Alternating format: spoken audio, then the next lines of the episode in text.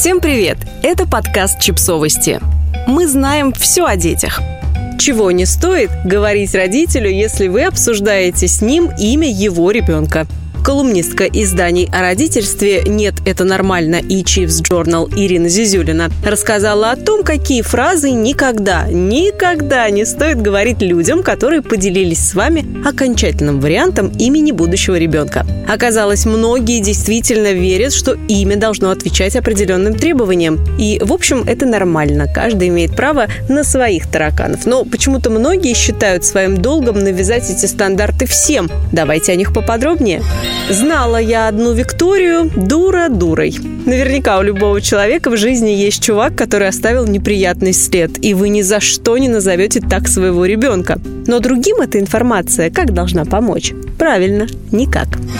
Так оно же с отчеством не сочетается. Возможно, для кого-то это действительно важно, но, на мой взгляд, и фамилия, и отчество – формальности. И что значит «должно сочетаться»? Это же субъективная история. Кому-то кажется, что звучит хорошо, а кто-то всегда отыщет неприличную форму.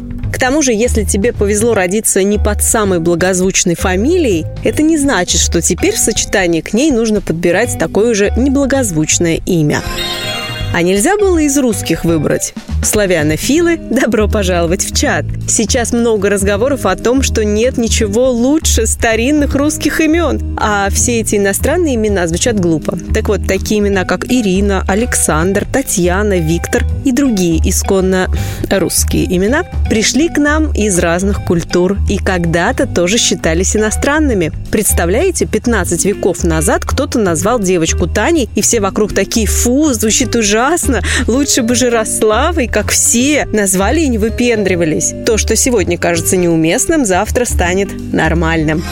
Имя должно быть в святцах, иначе как покрестить? Ну, например, можно не крестить, или если это таинство важно для семьи, а дать при крещении другое имя. Таким образом, вы убьете двух зайцев, отдадите дань традициям и сможете называть ребенка как звезду бразильских сериалов двойным именем. А в школе дразнить не будут? Ой, да перестаньте, даже если ребенка будут звать максимально нейтрально, всегда найдется повод его подразнить. Вес, рост, длина волос, одежда, привычки, хобби. Если есть желание, придраться можно к чему угодно. К тому же школа – только маленькая часть жизни, и выбирать имя, ориентируясь на этот период, как-то странно. А как ты его будешь ласково называть? Еще один популярный аргумент, когда дело касается имени. Почему-то многим крайне важно найти уменьшительно-ласкательную форму имени, и без нее никак ребенок вырастет недолюбленным и недоласканным. На самом деле, чтобы проявить любовь, коверкать имена не обязательно. В русском языке полно для этого других слов.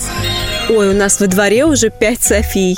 Ну, круто, будет шестая. Родители наверняка понимают, что имя популярное. А если и не понимают, то какая разница? Главное, что оно нравится родителям. Для меня последний пункт был принципиальным. Я хотела назвать дочь именем, которого нет в списке самых популярных имен последних пять лет. Но это только моя личная история, касается только моего ребенка. Как человек, который был третьей Ирой в классе, скажу, что по имени меня никто не звал. Я была Зизюлиной. И не то, чтобы это как-то травмировало, но когда я узнала, что жду дочь, очень озадачилась. Мне хотелось, чтобы имя будущего ребенка было не таким популярным для его времени. Я хотела, чтобы дочь звали по имени, а не по фамилии. В каких условиях все эти фразы уместны? Только если тебя попросили поделиться своим мнением. В остальных случаях вы рискуете оказаться тем самым человеком из первого пункта, которого вспоминают и думают, о нет, как угодно, только не этим именем.